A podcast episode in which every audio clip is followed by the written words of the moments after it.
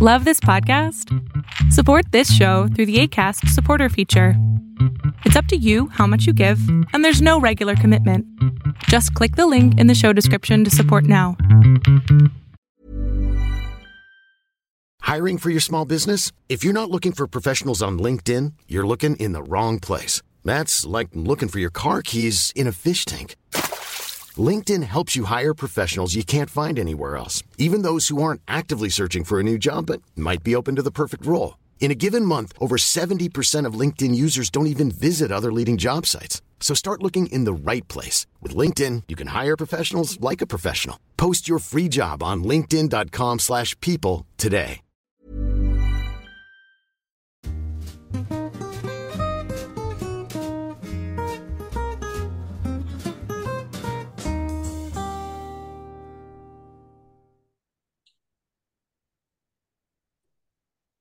Hello, friends. Welcome to another edition of the Tennis and Bagels podcast. As you can see on your screen here, joining me is Hall of Famer, returning champion. Uh, he's a very familiar guest by now. Hall of Famer, you know him very well. Steve Flink. How are you, Steve? I love doing these post-major recaps with you. And our yeah, same here, Vansh. Good to see you. Yet another major behind us, and we we've got a lot to talk about. Yeah, we sure do. And I guess let's just start get started right away. Obviously, let's go a little bit bigger picture with Djokovic here. Uh, obviously wins his 23rd major. That's the most of all time. Third uh, Roland Garros title, by far the toughest of his uh, four majors to win. Uh, he said it himself. And now yeah. it's even more remarkable that he's won two of the last three, and he's won every single major at least three times now. And we're looking at another possibility of uh, uh, of the Grand Slam. Uh, yeah, not to mention, he's personally won his last three because, of course, he couldn't play the U.S. Open last year. So he won Wimbledon, and that was it for him last year, and then on to Australia and Paris this year. So he's on another one of his remarkable streaks.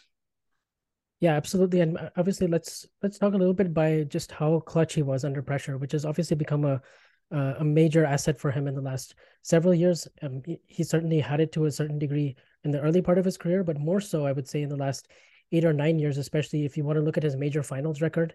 He's 17 and four since that uh, since losing that 2014 Roland Garros match. He at one point was six and seven in major finals, and I guess you could also say 15 of the last 18 since yeah, he lost exactly. to Stan. I mean, let's let which which sterling stat do, do we want to choose? Which one wins over the other? They're both astounding. And I'm listen, he it's interesting because he actually was five and two at one time. You know, he had that great 2011, and then he started having his struggles. And ever since, boy, he's he's just been magnificent when it counts. Yeah, absolutely, and that and that shows um in his tiebreak play as well. Of course, everyone knows this stat because it's been it's been talked about so many times now. But you know, in those six tiebreaks that he played in this championship, not a single unforced error, and 17 winners to go along with it, and that's 55 big points played, and it's, yeah. it's just remarkable his ability to raise his level in those. Moments. I mean, think about that, Vansh. Think about that. Fifty-five points. It's the better part of a set. You know, it, it, could be a quick set, but it certainly would be say eight, nine. You could say eight, eight games or nine. I mean, that's that's remarkable, and it's not an accident either, because he he primes for those tie breaks. But what I find uh, astounding is that he doesn't. It's not like he says, "Okay, I'm going on defense here. I'm not going to miss a ball." I'm just going to get every ball back and they'll crack. No, when he when he has an opening to be aggressive, as he did on the first point of the tiebreak in the final against Ruud, and he ripped that forehand winner down the line. He goes for it and he makes it. And that, this was this was maybe his best uh, collection of tiebreaks in a tournament ever. I would say, you know, to go six and zero, oh, and they were a part of almost every match, and sometimes they were crucial. Uh, they were it, was, it, that was true in the final. It was true in the second set against Khachanov to avoid going down two sets to love. It was certainly true against uh, of uh, Davidovich Fokina, who you know who, who, really pushed him hard. Yeah, and I thought that Davidovich Fokina match was really really key for him, just in terms of it being an indicator for you know how sharp is he going to be in the later stages of of this tournament. Because as you and I both know, he didn't have a great deal of success in these warm up events um, even in Rome, and he was always kind of struggling with niggling injuries, really all throughout this year, actually, if, even if you include Australia. And yeah, just yeah, you're and, right. And he's and, he's made it clear that the focus is all on the on the majors, and once again, he's found a way to to play his best. but you think about it, what what I what stands out to me is you remember, say, two years ago when he won his second French, and you know he was struggling in the beginning, he wasn't feeling well at the beginning. He kind of got going. He eventually made the finals of Rome, you know, and then he played another tournament in Serbia. You know, he wins that. His formula is usually to make sure he plays a lot on the clay and he wants to build a little confidence. He didn't really get that opportunity this time, and he he, he had to skip Madrid and then Rome was his best with a quarterfinal. That was his best. So that I I felt like that might hinder him more going into this. Just the lack of match play because he'd already missed Indian Wells in Miami, and the lack of confidence of not doing better, having some kind of a lift. Because every other year, either winning Rome, getting to the final of Rome, you know, there's been something to kind of uh, spur him on to make him feel like it's his best form is just about there.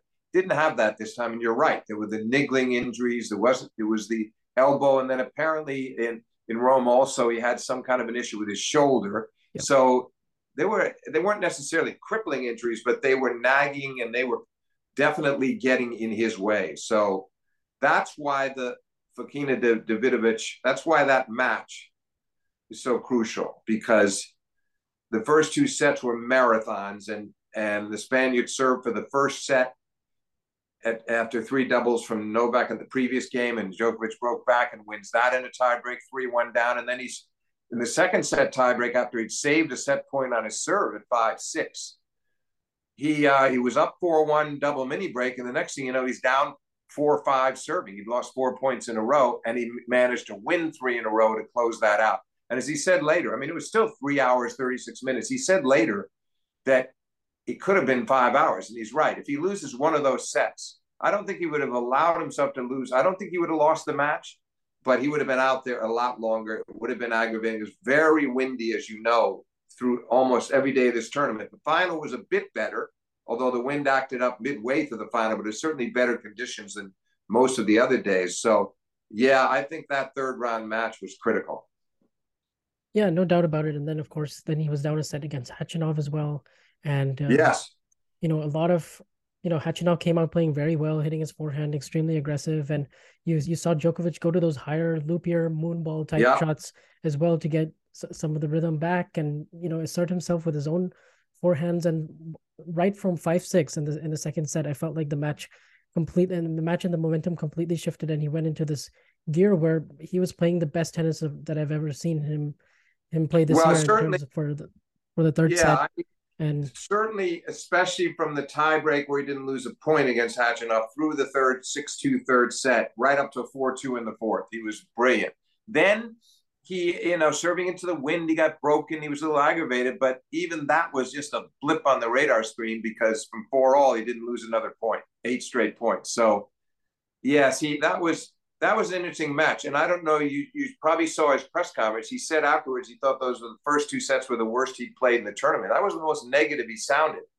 Uh, and then he was pleased that he played a really good tiebreak and the rest of the way, but he wasn't happy with how he'd started that. But still, he finished it strong enough that I think he came into the Carlos Alcaraz match in the good, very good frame of mind.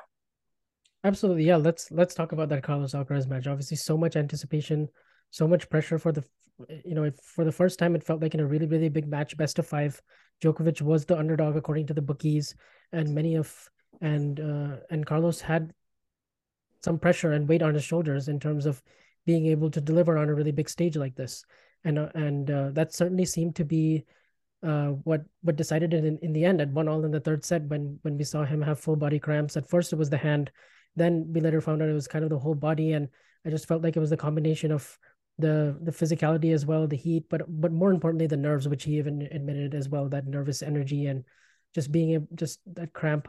We saw it before in Miami against Sinner, but this yes. this had to be really debilitating for him to not be able to really play anywhere close to his best for the rest of the rest of the match. Yeah, I mean, it, yeah, it was reminiscent of the Sinner match, but even worse. Well, I thought it was just very revealing that he would talk about the nerves. He was very honest about it about how it was this the nerves, and it obviously specifically directed it at playing Djokovic. He didn't just say, "Well, it's the semifinals." No, he said it's playing Djokovic here. He he understood what what it was a recognition of Djokovic's expertise, you might say, in these surroundings. and uh, how he, you know, he's so tough to beat in majors. And and I was surprised that he was as candid as he was about that. You know, I mean, I and in turn, Djokovic talked about how he felt Alcaraz might have felt a little pressure, you know, being the favorite for the first time. That, that was a little bit of a different feeling for him. Whatever the reasons, that was an incredibly severe reaction to cramps. I, I admired him, by the way, for staying out there those last two sets. I mean, yes, he had limited mobility, and once sometimes if Novak wouldn't hit with enough angle or depth, Carlos would just take a big swing at it, just swing freely and go for the winner and make it, or make a drop shot. But it was so fleeting.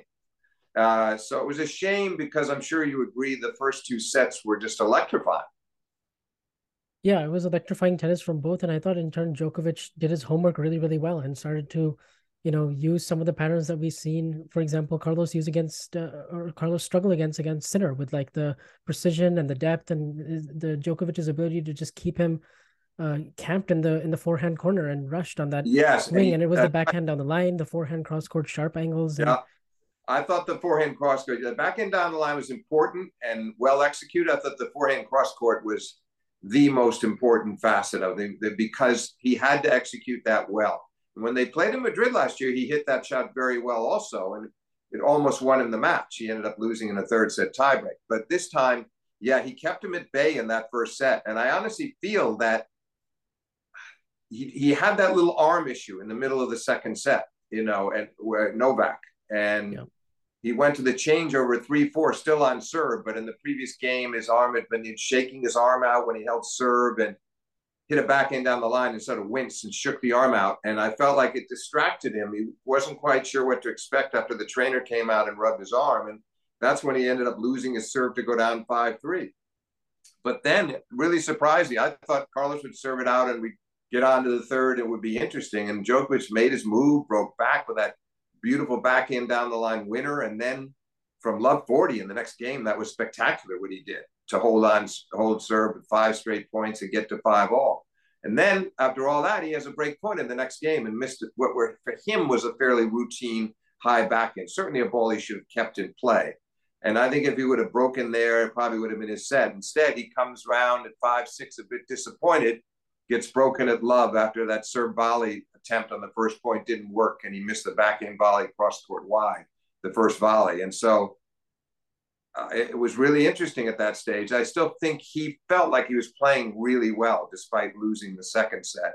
Carlos felt good that he initially, I think, just that he was back to one set all and in the match. But then we had the, you know, the, the it was the the image is sort of indelibly, it's etched indelibly in my mind. I mean, I can just still see him writhing there after missing the return to make it one all. Carlos, you know, after he missed that forehand return and then having to sit there with the trainer and get his legs rubbed, and it was so hopeless. And uh, tough, I thought, for Djokovic too, because he wasn't quite sure how to play it from that point on. He wanted to just be solid and not go for too much, but he didn't want to also make it hit too many balls down the middle. It's always tricky when you have an opponent in that kind of condition, but he he handled it with his typical professionalism and just got the job done. And next thing you know, you know, he'd won he, he won that those six straight games to win the uh, the third set. You know, after being down love one, and then five more, eleven in a row before he finally lost a game.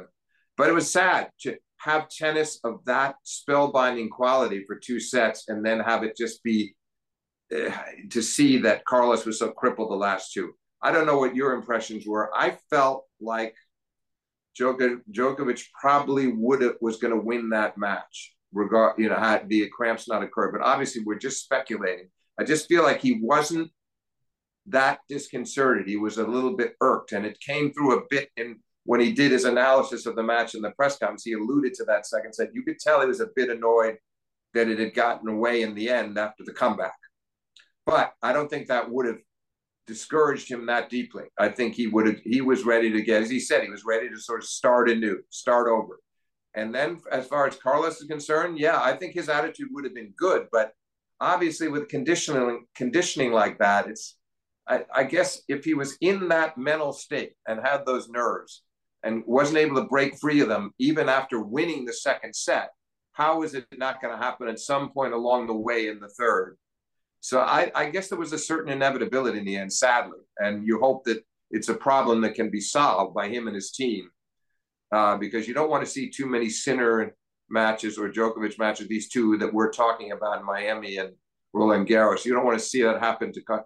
Oddly, as you know, at the U.S. Open last year, Alcaraz, you know, three times came of a breakdown in the fifth set. Started with Cilic and then Sinner, and and then you know it, he then he he he he fought hard. He had a tough fifth set actually with Tiafoe, uh, but he, he eventually broke free and won that in five. But the thing is that he won three five setters in a row, followed by a tough four setter, and and his conditioning was there.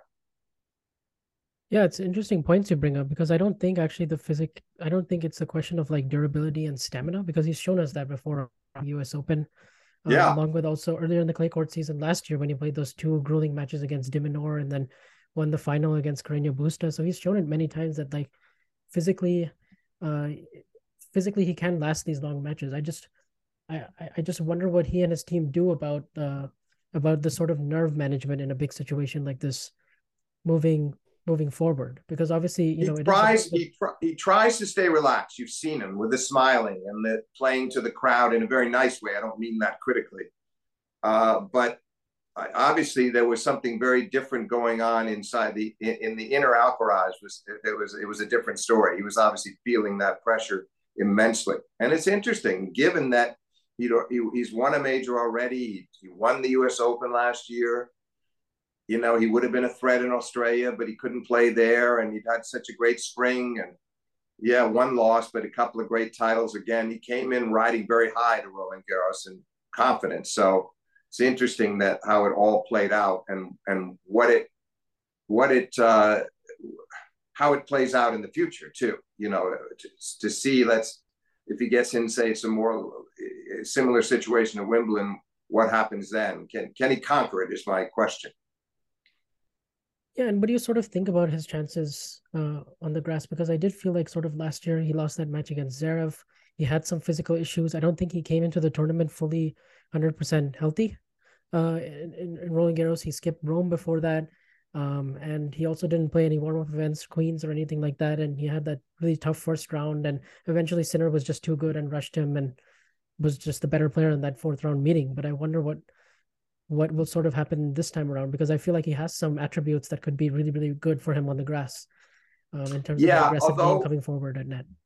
Yeah, I agree. He, he has a lot of good skills. You know, will, is it necessarily going to be his best court? I don't know. I don't know. You know, he takes such big cuts at his forehand. Will that be a factor? It's hard to. It, it I, I it's I don't doubt he'll adapt, but he's still relatively inexperienced. Uh, I mean, it, the draw will be interesting to see if he can get tested by some guys that are pretty good on that surface. How how he answers that bell, you know, how what happens then? I mean, I don't think his his confidence is greatly diminished or anything, but I do think he's coming in. It's still relatively foreign to him, and so uh, I I'm fascinated to see how he performs there. Certainly expect that Djokovic will be seeded one, Carlos two. So this time, I don't think we could see them meet before the final, unless the unless Medvedev goes on some kind of a tear here, you know, and picks up enough points to pass him. I don't know whether he really could. I don't. I, I doubt that, but it, it's possible. Yeah, and um, you you have to make Djokovic a very clear favorite at Wimbledon. Oh yes, it's him against the field really at, at Wimbledon because there's not too many contenders that I could really think of off the top of my head, and the one that comes to my mind right away is it's probably like Medvedev, but I just don't, you know, even he has never been to the quarters at Wimbledon before, and even he is it's just not as natural for him as the hard courts or the fa- other faster. No, it's courts. not. It's not. He's played some good grass court tennis in some of the other events. You see the potential, obviously, with his serve that helps, and he seems pretty comfortable off the ground from the back court. He looks okay, uh, but again, you wouldn't call it his favorite court. You'd say hard courts, obviously. He calls himself a hard court specialist, so I think that's largely true. So, you know, it's hard to know who are going to be the biggest threats to Novak in the end. I just expect that Djokovic will do of, it'll be similar a bit to last the last few years. I think the first few rounds he might struggle a bit. He won't have any grass court matches. He's not planning to play any tournaments. So, it, and the grass is so slick initially that I think maybe he has a few problems early on against whoever it might be, but you got to believe he'll survive that. And then by the third or fourth round, he's he's finding it, and the courts are also changing. And then by the second week, it's getting better and better for him. That's how I look at it. He won it four times in a row, seven altogether, going to tie Rogers' record of eight. He already was confident enough being halfway to the Grand Slam, but now, you know, being Wimbledon and the success he's enjoyed there in recent years and how well he's played there, I think he's going to be feeling really good about his chances. Plus, the other guys know know how know how great he is uh, in that venue. Yeah, couldn't agree more. Um, I guess let's talk a lot about let's talk a little bit about Casper Ruud because, um, you know, that's now three of the last five major finals that he's reached, um, and and also he's been in so many big matches now already. But uh, to me, this was a this was an impressive effort and and, a pretty good showing for Casper. Um, in the final as well, but also just throughout the whole tournament, just the way he took care of business and also just knowing his form sort of coming in. You and I both, uh, you know, we talked previously that he took an off-season break in February, and of course he went on that long exhibition tour with Nadal, uh, and he didn't have a whole lot of form coming into this French Open as well. Just that one title in Estoril, but really and and started to play better in Rome. But then Yari Jarry beat him in Geneva, and you know once I saw him get through that kind of a match in the fourth round, a player who can really rush him and make him very uncomfortable with his power and make him defend a lot on his backhand. Uh, once he was able to survive that and get came back from a breakdown in the second and the third set, I really felt like he's going to be really tough to stop with his forehand and physicality and just the confidence in best of five. I'm, I feel like uh, those two major finals give him a lot of belief that in best of five he can, you know, out physical and out physical most of the players on on the tour on this surface. So uh, yeah, then I, I, agree with all that. I think then it was interesting. Then he's in the quarters, and it's a rematch against Holger Rune, and that was that was an odd performance from Rune. I don't understand why he didn't recover better from the Cerundolo yeah. match. Granted, that was a very taxing fifth set tiebreak match. Could have gone either way. That could take a lot out of anybody. I get it, but it's a day off. You're 20 years old I mean, it. I didn't understand that. He just seemed way out of sorts the first two sets. It was hard to tell what was going on, and then he managed to find a, a little bit of form in the third, but it was too late, and Ruud uh, closed him out in four sets. So that that was disappointing for the quality of the first two sets. It was disappointing from him, and I don't know. He he, he puzzles me too with the conditioning. Some of these conditioning issues, or some of the um, oh, I don't want to say lack of mental stability, but but it, it, he's a little erratic mentally. There are times when he seems very mature, like he was when he played Djokovic in Rome. Did a nice job when Djokovic won the second set. He just buckled right down and, and really was solid as a rock in the third. And he and he was amazing, excuse me, amazing against Novak in that Paris indoor final last fall to beat him in that final. But so we've seen those times, but then we've also seen a lot of immaturity. So I, I, I, I credit Ruud for taking full advantage of it. And then the Zverev match, which I thought conceivably would have been very close, was not close at all. And we saw that Zverev had a leg injury, that there was a release sent out. He pulled out of the grass court tournament this week because of the leg injury that he happened to him Thursday, they say, in practice. So he was already hurting going into that match. It explains the one sidedness. In fairness, the Casper Ruud played a terrific match and probably would have been hard to beat anyway. I just think he would have had to work a lot harder. But nonetheless, who would have thought, Vansh, that he'd be back in that final? I mean, not the way he played through the preponderance of the clay court circuit. It was not a good clay court campaign. It hadn't been a good year all around. And he knew he was protecting a lot of points and it could have worked very differently. And I, I really think that's going to bolster his confidence a lot that he would be back in the finals two years in a row. And he played a much better match than he did against Rafa a year ago. To get back to your original point, it kind of reminded me a bit of the way Tsitsipas uh, challenged Novak in Australia and was not even rewarded with a set. In yeah. that case, you know, it was like one break for Novak in the first, on serve all the way in the second. Djokovic wins the tie break. Exchange early breaks in the third. Another tie break. Djokovic wins that. So Tsitsipas had so little to show for his good play. This this was kind of reminiscent, where in this case, uh, Ruud was up a break in the first set, and and Djokovic, you know, managed to kind of shake free of whatever was going on physically or mentally to get it back on serve, and managed to hold on. Novak did from four or five, love thirty. I thought that was a big hold came to the net three of the next four points to hold on to get to five all. The set could have been gone there. And then, but then they both held. So Ruud's done a nice job. He's still in a tiebreak. And then we get another immaculate tiebreak from Djokovic, you know, uh, winning at seven points to one. Brilliant start with a forehand winner. And he ends it with a, you know, a forehand winner, an ace and a forehand winner. And was pretty spectacular in between as well. So I, I think, I think that was very jarring for Ruud. But still, to get back to your point, okay, he gets broken early in the second. Djokovic, he made Novak work hard for the break, but Novak finally got it and r- raced off to that early lead and and got up five two, even had a couple of set points, and Ruud served his way out of that before Novak closed the set up. So you can't say that's a terrible set, one break. He didn't collapse. And then the third, Ruud played quite well in the third. Fought off a break point at one all, didn't lose his serve until they got to five all. But those last three games from Djokovic were just first rate.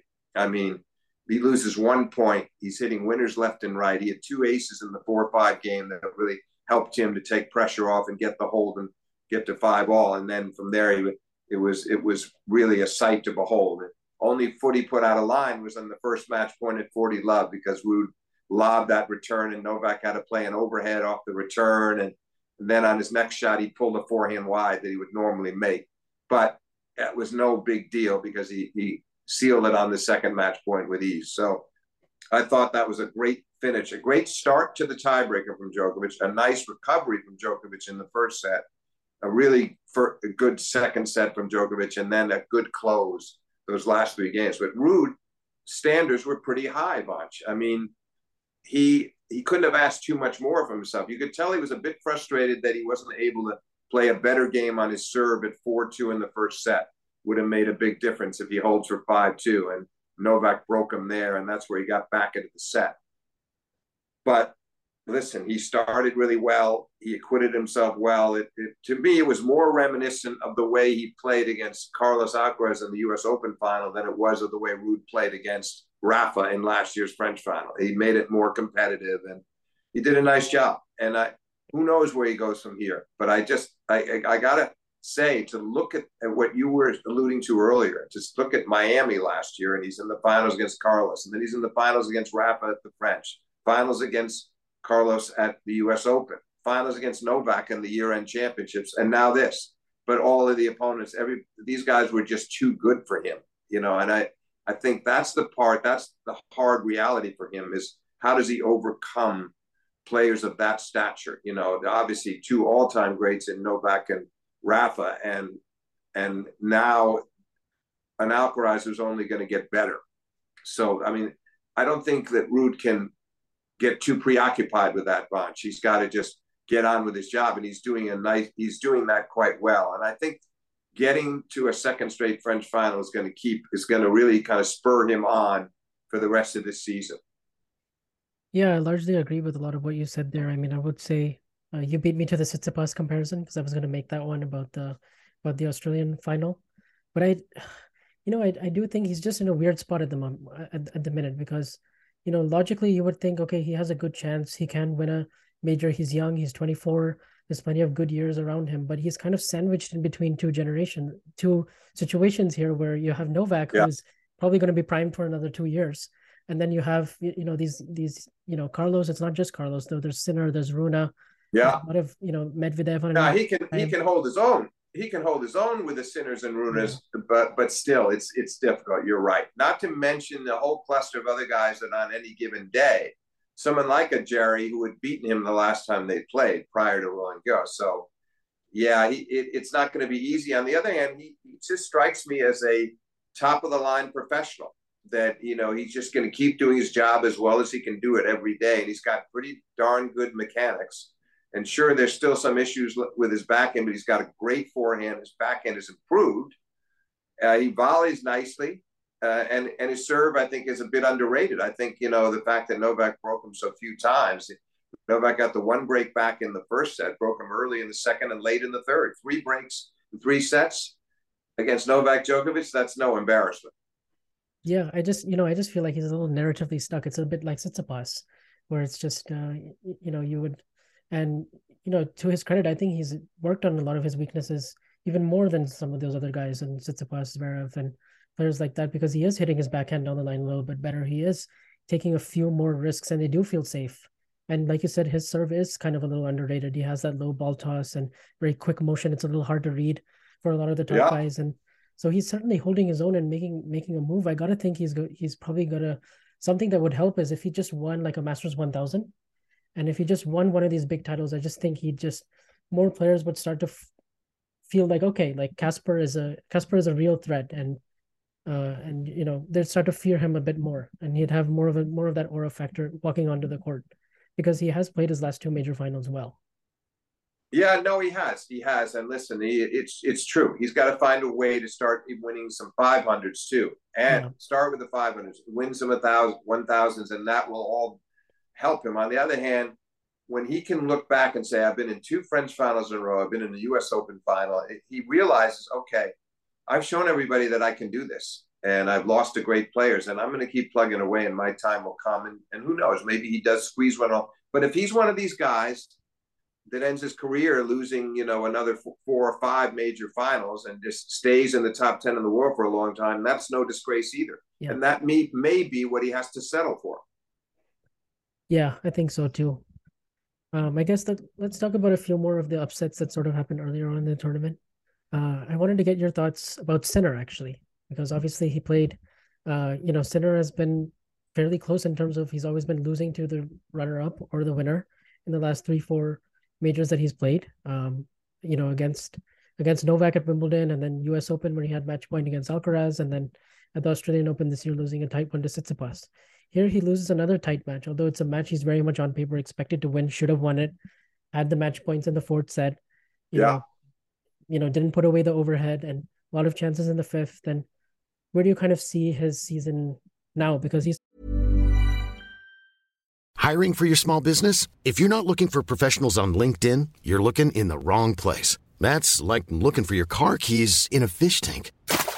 LinkedIn helps you hire professionals you can't find anywhere else, even those who aren't actively searching for a new job but might be open to the perfect role. In a given month, over 70% of LinkedIn users don't even visit other leading job sites. So start looking in the right place. With LinkedIn, you can hire professionals like a professional. Post your free job on linkedin.com slash people today.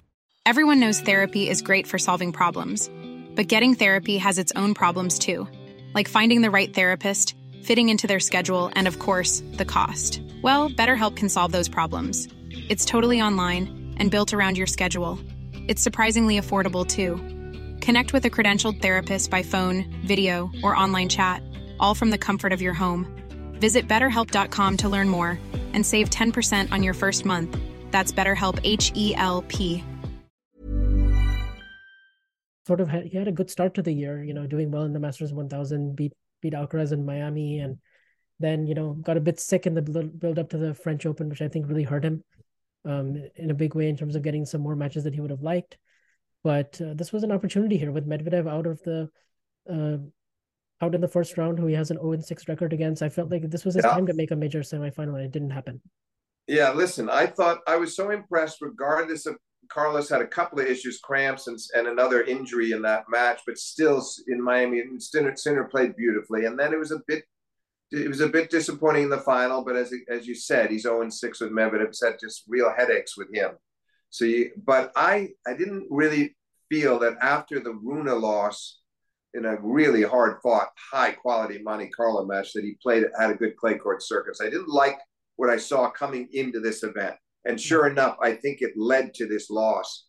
And maybe he would have closed it out, as you said. You know, put us away one overhead, and he's right there. It's right on his racket at match point. point, and I I eh, once it went five, it was a roll of the dice, and he almost pulled it out, but wasn't quite good enough to do it. But I was disappointed, and uh, but not shocked because I felt the clay court circuit should have been better for him. He should. I expected to see him do more than he did. So once again, we just wonder when when is it gonna when is it gonna happen for him? He's so he's so overpowering at times. He's very gifted. He's very driven it's all there. The package is there, I think, for him to be threatening and winning some majors in the future. But so far, I think he's a little behind schedule. I mean, we'll see what happens at Wimbledon. Last year, he had the two set lead against Novak. wasn't able to close him out, but it was a great performance nonetheless. Let's let's see. Let's see. I I, I keep being a, a, a little. I, I feel I'm just a little disappointed thus far in his progress. Some of it is bad luck. Here, match point against Carlos at the U.S. Open. I mean, he he played well enough to win that match, and who's to say that if he wins that match, what he would have gone on to do? But so far, the, those magic golden moments have not happened for him. I do think he's really lucky to have Cahill in his corner and that that might eventually that's where the rewards may he may reap the rewards sooner than we think because Cahill really knows what he's talking about. But to me, he's still an underachiever. Do you do you agree with that? Yeah, um, to a certain extent, for sure. Uh, I mean, you I, I certainly would have expected him to have won a Masters 1000 by now, or to have you know flipped a little bit more of those head to heads more than he has. Um, you know, that is a little concerning that he has a losing record against almost everyone in the top 10, aside from Rublev and Alcaraz. And he is a bit more injury prone than I would like to. So, you know, and you, you saw the breakthrough that he had in 2020 when he got to the quarters as a 19 year old and he played Nadal here and he played him very tight. And so since that time, you know, three years ahead, I would have expected a little bit more. I do agree with that, actually. I think a lot about those Nadal matches, yeah, and, and serving for the first set and again, you understood it then, uh, but now he's got a lot more seasoning, a couple more years behind him, and it doesn't seem to change. And and I, I feel a little sorry for him because I I he wants it so badly, and he's so capable. And I you you figure long term he's going to be one of the most important rivals for Carlos for sure. But he's got to get to him more too. I mean, he's got to be recording the same kinds of results and always be consistently be in the latter stages of majors and winning some one thousands and look, there's a lot. Uh, there's a lot of chances still available to him the rest of this year. So I, I want to reserve judgments. I don't want to be too hard on him now, but I, I hope something can break for him between now and the end of the year that can change his outlook. Yeah, certainly, and of course he's still only 21. But I just yeah. there, there's one more thing also in the in the press conference. I didn't. I, I felt like he'd be a little more disappointed than he was because he did mention he did he, he did kind of you know he was asked like what is his goals for the year? And he mentioned that he, he really wants to make Turin. And I'm thinking like okay I mean you did that two years ago as an alternate. You didn't quite you didn't get there last year because yeah. you know no no points at Wimbledon and you know your your ranking you were losing a lot of quarterfinals and you didn't really have that big title. But I'm thinking like you could aim a little higher than that you know like like Turin like I, I feel like he's a top five top six player. Like he should get there like you know like I, I think it's a different mindset. Like I think Holger Rune in that position probably would have said, you know, I want to win a slam, you know, by the end of this year. And maybe that's just psychological. Maybe he is just a lot more process oriented, and it's just could be. It's not so much driven by immediate goals, but just I would like him to set the bar a little higher. I wouldn't doubt that behind the scenes when he's talking with his coaches and his family and his friends yeah. that he's saying slightly different things. I, I don't mean point. that. Yeah critically, but it's sort of protecting himself publicly in a way. That's that's the feeling I get. Mm, yeah. Certainly, uh, certainly hope you can he can get to the latter stages more often now and get that major semifinal and just you know because these matches against Carlos are absolutely riveting and it's some of the highest quality tennis we've seen. So, listen, it would be fun to see them re-engage at Wimbledon again this year. See a rematch at Wimbledon. I would love to see that to see if he could still beat him on the grass the way he did a year ago, I'd give him a, a decent chance. So I, I, I uh, we'll see. We'll see. He's a very appealing guy in his way, and and I, I love to watch him play. And when he's in full flight, he's a, he's a joy to, to watch. So let's hope that things will, will turn around for him. Yeah, certainly. And then of course, uh, obviously the big one is Medvedev. Uh, came into this, you know, with the, you know, number one in the race and basically won all those titles and you know, one one in Rome, and that didn't seem like a fluke either because he's improved his forehand and he's he beat some real quality players to win that title. And you know, you would think uh, expectations are pretty high for him to. I mean, I had him getting all the way to the final in my pre-tournament predictions as well, and I and Medvedev, yeah, because I just yeah. felt like his his draw was good. Uh, and, until he, you know, I didn't know who the qualifier was, and I knew, you know, that qualifier is very dangerous. And Thiago Seyboth Wild, he's a he's a pretty underrated underrated guy in general, and we haven't really seen his best level in three years or so. But he has one of the best forehands in the game, and I do feel like he he played an outstanding match, played out of his skin, especially in the last two sets. But Medvedev, on the other hand, didn't play so well, and he hit 15 double faults, and I felt like he's he should be controlling that serve a bit better. I know it's windy, but he should certainly should have put that match away. He also got broken three times in the fifth set, which is not acceptable for him. Uh, mm. Yeah, I, I, I don't disagree with you. That guy's forehand, Brazilian's forehand. I don't want to even. Be, I'm not going to even try pronouncing his name, Vansh. I leave that to you. But uh, it, that, his forehand is phenomenal, and that that's in, in the end won him the match because he went for the line so often and hit them so frequently. But I was disappointed in Medvedev. Like you, I thought he had a decent shot at getting to the finals. Would have thought he would at least make the semis, and kind of wasted his triumphant run in Rome, which was so joyous for him to finally win a clay court tournament and do it at a Masters 1000. And here's a guy with five titles this year, and he loses in the third round of the Australian. He loses in the first round of Roland Garros, and who knows what he'll do at Wimbledon. Obviously, if he could, if he if he survives those early rounds, he you know he could. Uh, he could do quite well at Wimbledon. He, you know, who's to say? He, he, he's got a shot at it, and he certainly could get to the final. But I, I don't understand somebody playing that well week in and week out in that many big tournaments. And okay, maybe he got caught off guard before to play a very good match against him in Australia. Might have been hurting a little who's to say? But this one shouldn't have happened, in my view. This one he should have survived. And who's to say if he had, if he would have survived it, maybe he would have gone on a on a pretty good run in, at Roland Garros. So that's what makes him so interesting. We've seen these ups and downs with from him across the last few years that are sometimes very unexpected. And uh, you know he, he he's got a lot to be proud of with the way he's played this year. But let's let's see what he does now in the last two majors after being so subpar in the first two.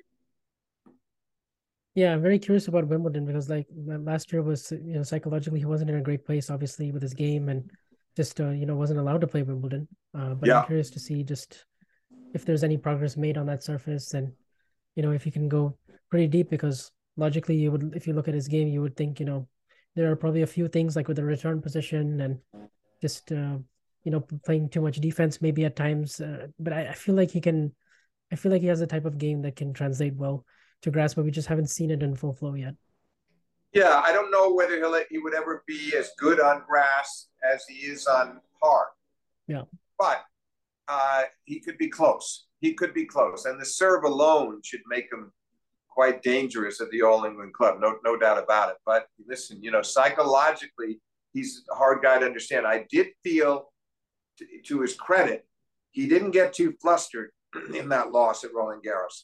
His mm-hmm. temperament was okay. We've seen him when he really sort of loses it mentally and does a lot of whining to his corner and and his entourage, and he's he's it, he sort of gives away that he's so frazzled. I didn't get that impression this time, but he still didn't play well. The stability in his game was still not there when he needed it.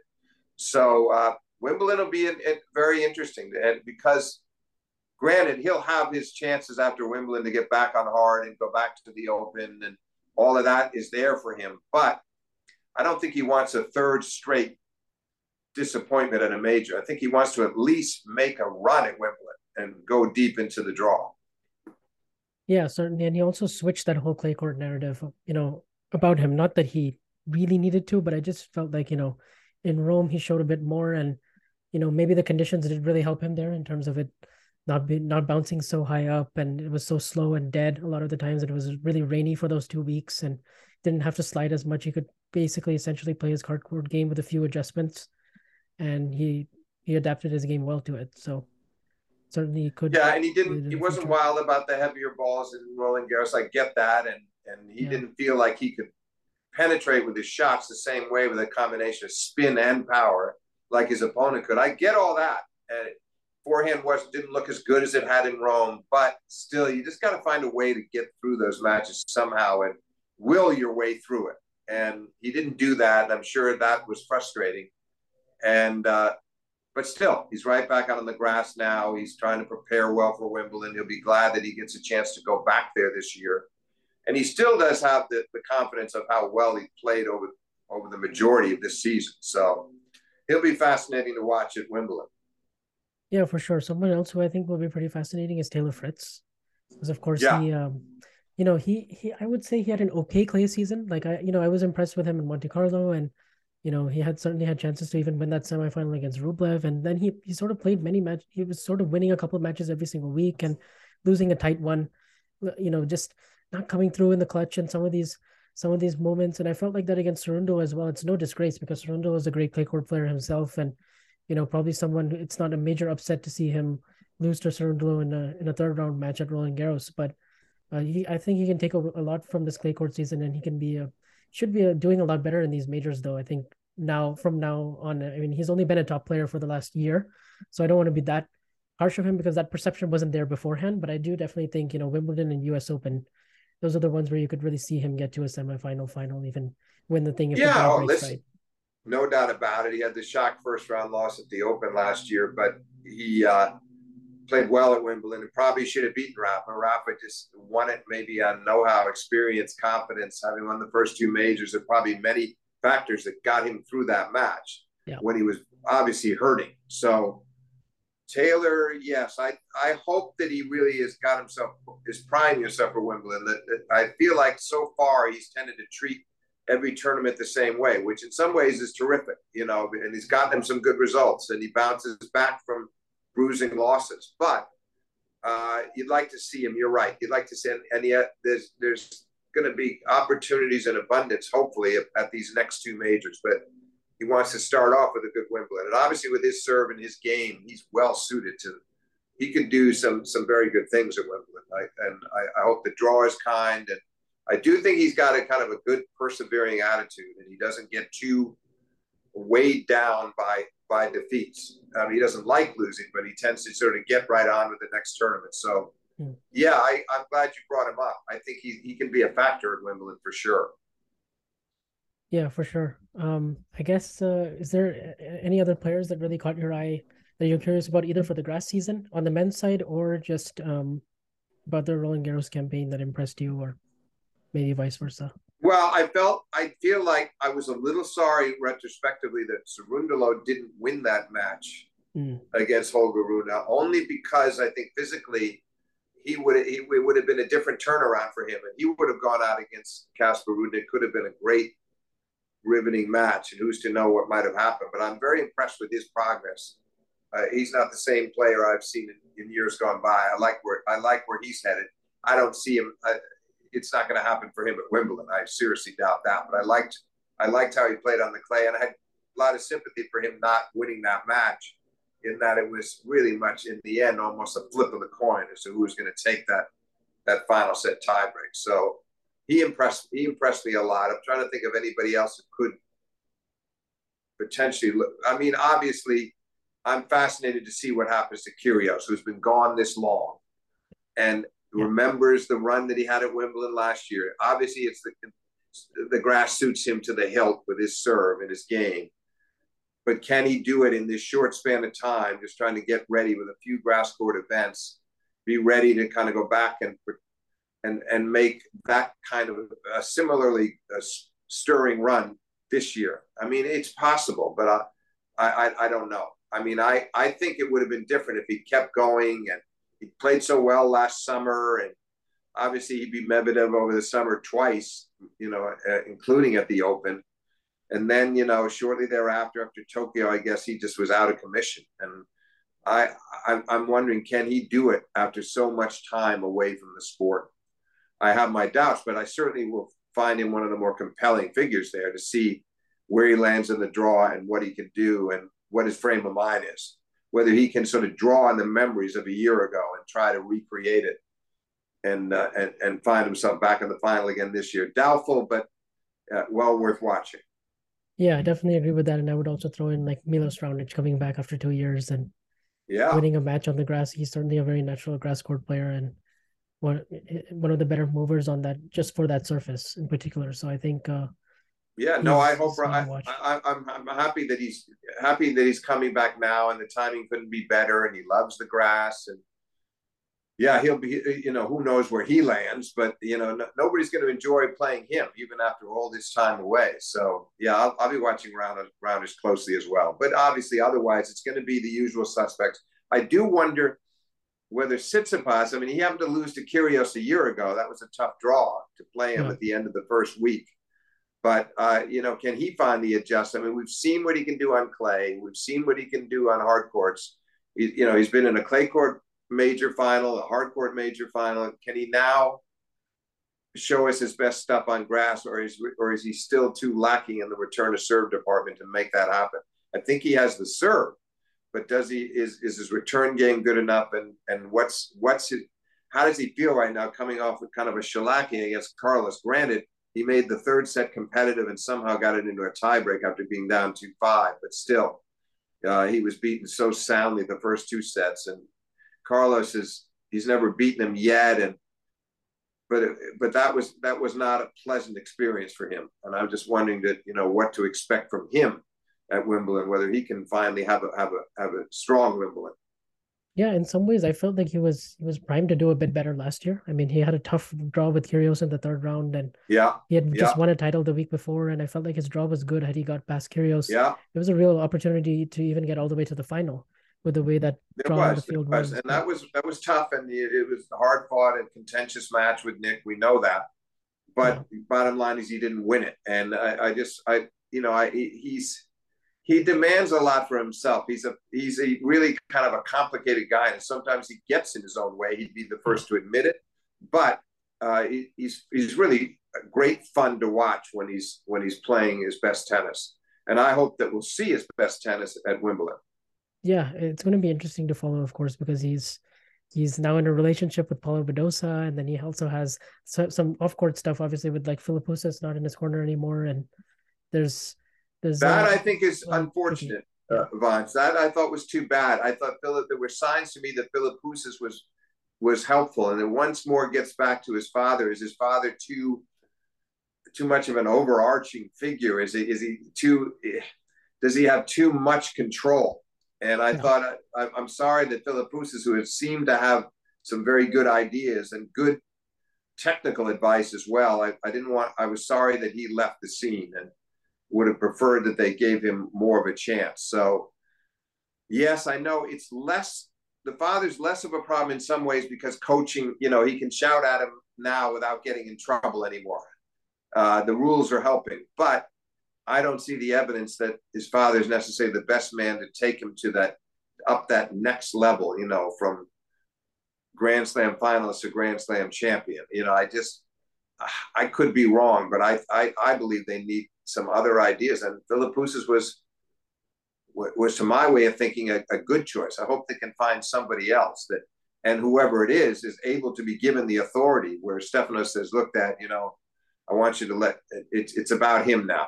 I want you to take more of a back seat." I I would hope he would say that, but maybe it's maybe that's too late. Yeah, I totally agree with you. I, I've always been of the opinion that his father is kind of holding him back more than more than helping him, especially at this point in his career, such a pivotal time that he's in. So, um, but but certainly a couple of other names that just came to my mind, certainly on the grass, I would say Denis Shapovalov and Hubert Hurkacz. For me, those are two who I think desperately need a good grass season. Hurkacz in particular, because you know we've seen what he can do semifinals before and won in Halle, but he's just he's not really he's kind of stagnated in in some areas of his game, and I feel like he he could use a really good result just in terms of a boost up, a bit forgotten, and just hasn't looked that great all year.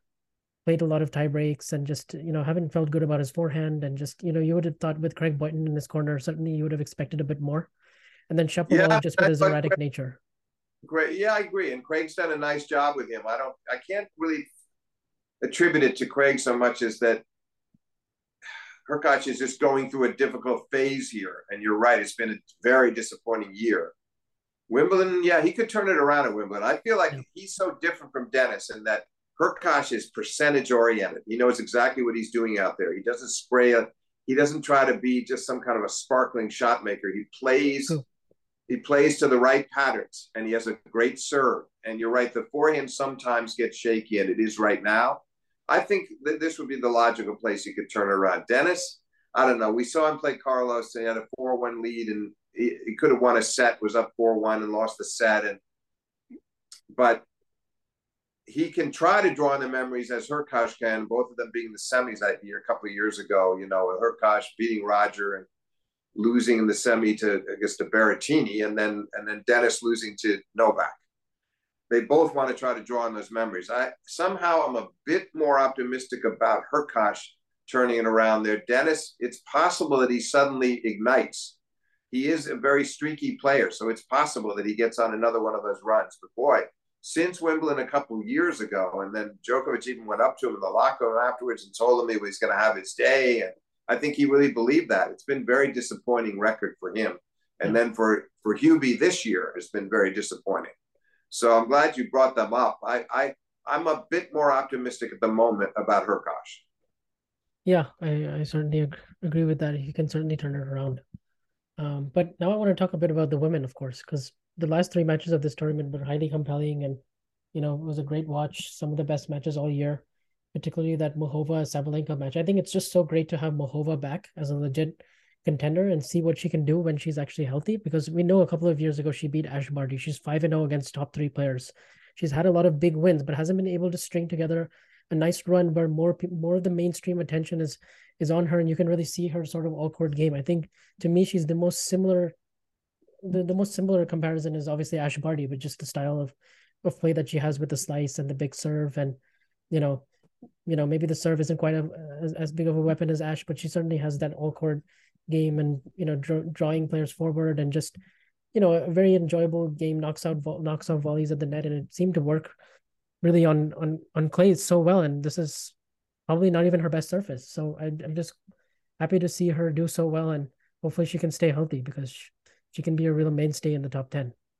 Well, listen, when she got going in both matches, she it was spectacular to watch, and I don't know how she turned that around from two five in the third in the semis and twenty two out of twenty seven points. I mean that she saves a match point, and then not only that, what nobody talks about is that Sabalenka at five all had 40 15 and then suddenly serves yeah. a couple of doubles and Muchova breaks her there and wins the match. Then the final again to be down 6 2 3 love to Iga and then win that set 7 5 and go up the early break 2 love in the third. And then it was a real tussle from there and she's down 3 2. Then she's up 4 3 serving and finally loses the match the last three games. But I agree with you. She's there, there are she's very reminiscent of Ash. It means she's got a good, complete all around game. She's very explosive. She volleys exceedingly well.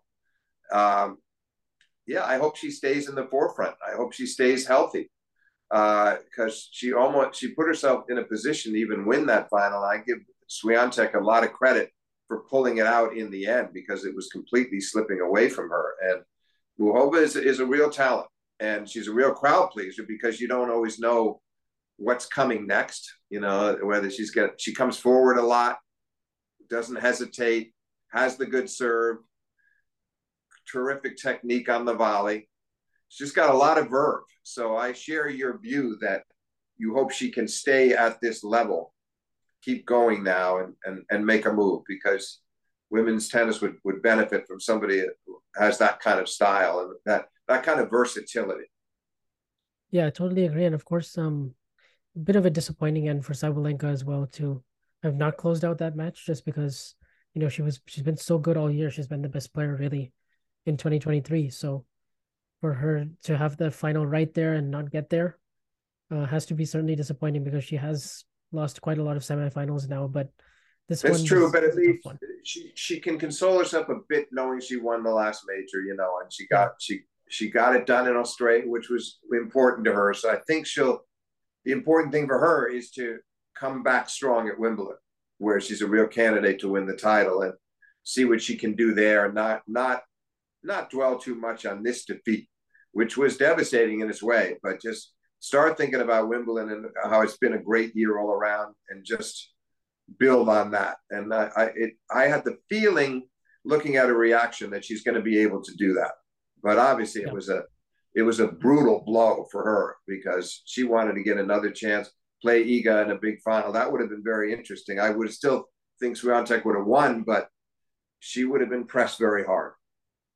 Yeah, no doubt about it. And obviously, I was very impressed by Iga in that final, and just her her ability to just win it in the end because you know she was down a break twice in the third, and then yeah. even at four all she was down a break point and she hit this amazing backhand approach. It was a very tough shot, really low and didn't even have to hit a volley after that, and then two unreturnable serves to hold for five four, and that just put so much pressure on Muchova, who was feeling it physically and also serving to stay in the in the match. Yeah, and also what I also liked was Iga came in a couple of times there near the edge. Made one beautiful backhand volley down the down the line winner, and I hope that will sort of sink into her system a bit. There are times when she hesitates to come forward. She doesn't yep. really like coming in. She's not as comfortable, even though I think her volleying technique is, is fine.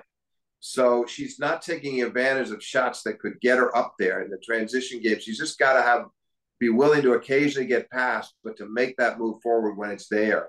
It just would make her a more complete player, make her a better player. So I, that was an important win for her to do it in that fashion, as opposed to the straight set finals that she's played the three times previously in the major finals. To get this one done in three from kind of dire dire position twice in the third set, as you said.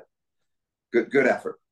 Yeah, certainly so. And and of course, you know, there were in a way I feel like she really kind of could you could have used this title just because of the aura that she has here and just, you know, not having won a big title since the US Open and just with Sabalenka, Rybakina, you know, just more players on her heels. I felt like this was huge for her just and has to be one of the most satisfying, the most satisfying of her four majors so far just in terms of the you know coming back from that adversity in the final you know had won her first seven sets which is an outstanding record in major finals. And she's now got four on the board and you got to think at least at the french open alone she can win another four or five. So it's it's yeah i think so. certainly another three. Uh, i would say three three great chance maybe more but three wouldn't surprise me at all. And then yeah i think she's got more us opens in her she should be able to uh, start getting some things done in Australia, and we'll find out about Wimbledon. I, I believe that she, you know, with her mobility, I mean, she's so fast of foot, and uh, you know, her her her, her movement around, just her general movement around the court. I feel like you know she ought to be a good grass court player on for that reason alone. And yeah. uh, let let's see what happens this year. You know, Rebecca Rebecca has to defend she may well defend. That wouldn't shock me. Yeah, totally agree. I think I have Rybakina as the favorite just right now. Yeah. But uh, but yeah, it'll be interesting to see. I think she's supposed to play one warm up tournament the week before Wimbledon, so you know she's another one just like Carlos who doesn't have that experience uh, on the grass yet. Even though she's won junior Wimbledon, and you know, but that was just because she was so much better than everyone else. So it's it's interesting to see just how she performs this time. And last year she had that whole pressure of the whole streak uh, yeah, a lot exactly. of expectations, exactly. and she didn't really deep down believe she she was any good on grass. So I think I think this year could be a little different. We could see her going further.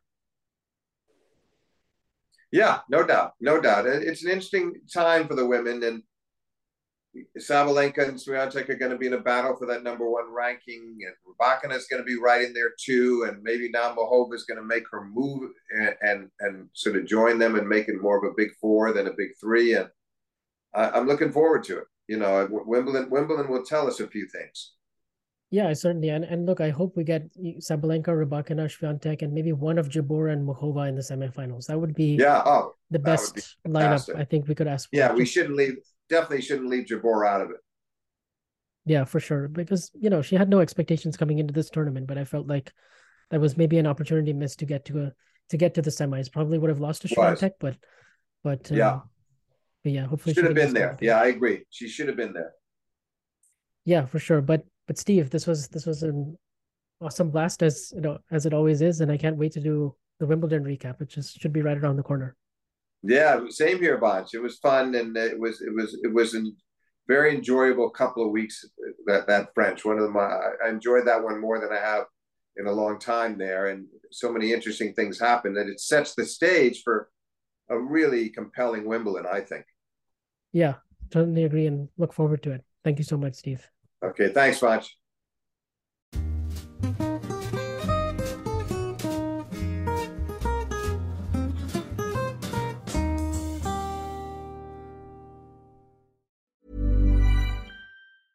Mom deserves the best, and there's no better place to shop for Mother's Day than Whole Foods Market. They're your destination for unbeatable savings, from premium gifts to show-stopping flowers and irresistible desserts. Start by saving 33% with Prime on all body care and candles. Then get a 15-stem bunch of tulips for just $9.99 each with Prime. Round out Mom's menu with festive rosé, irresistible berry chantilly cake, and more special treats. Come celebrate Mother's Day at Whole Foods Market.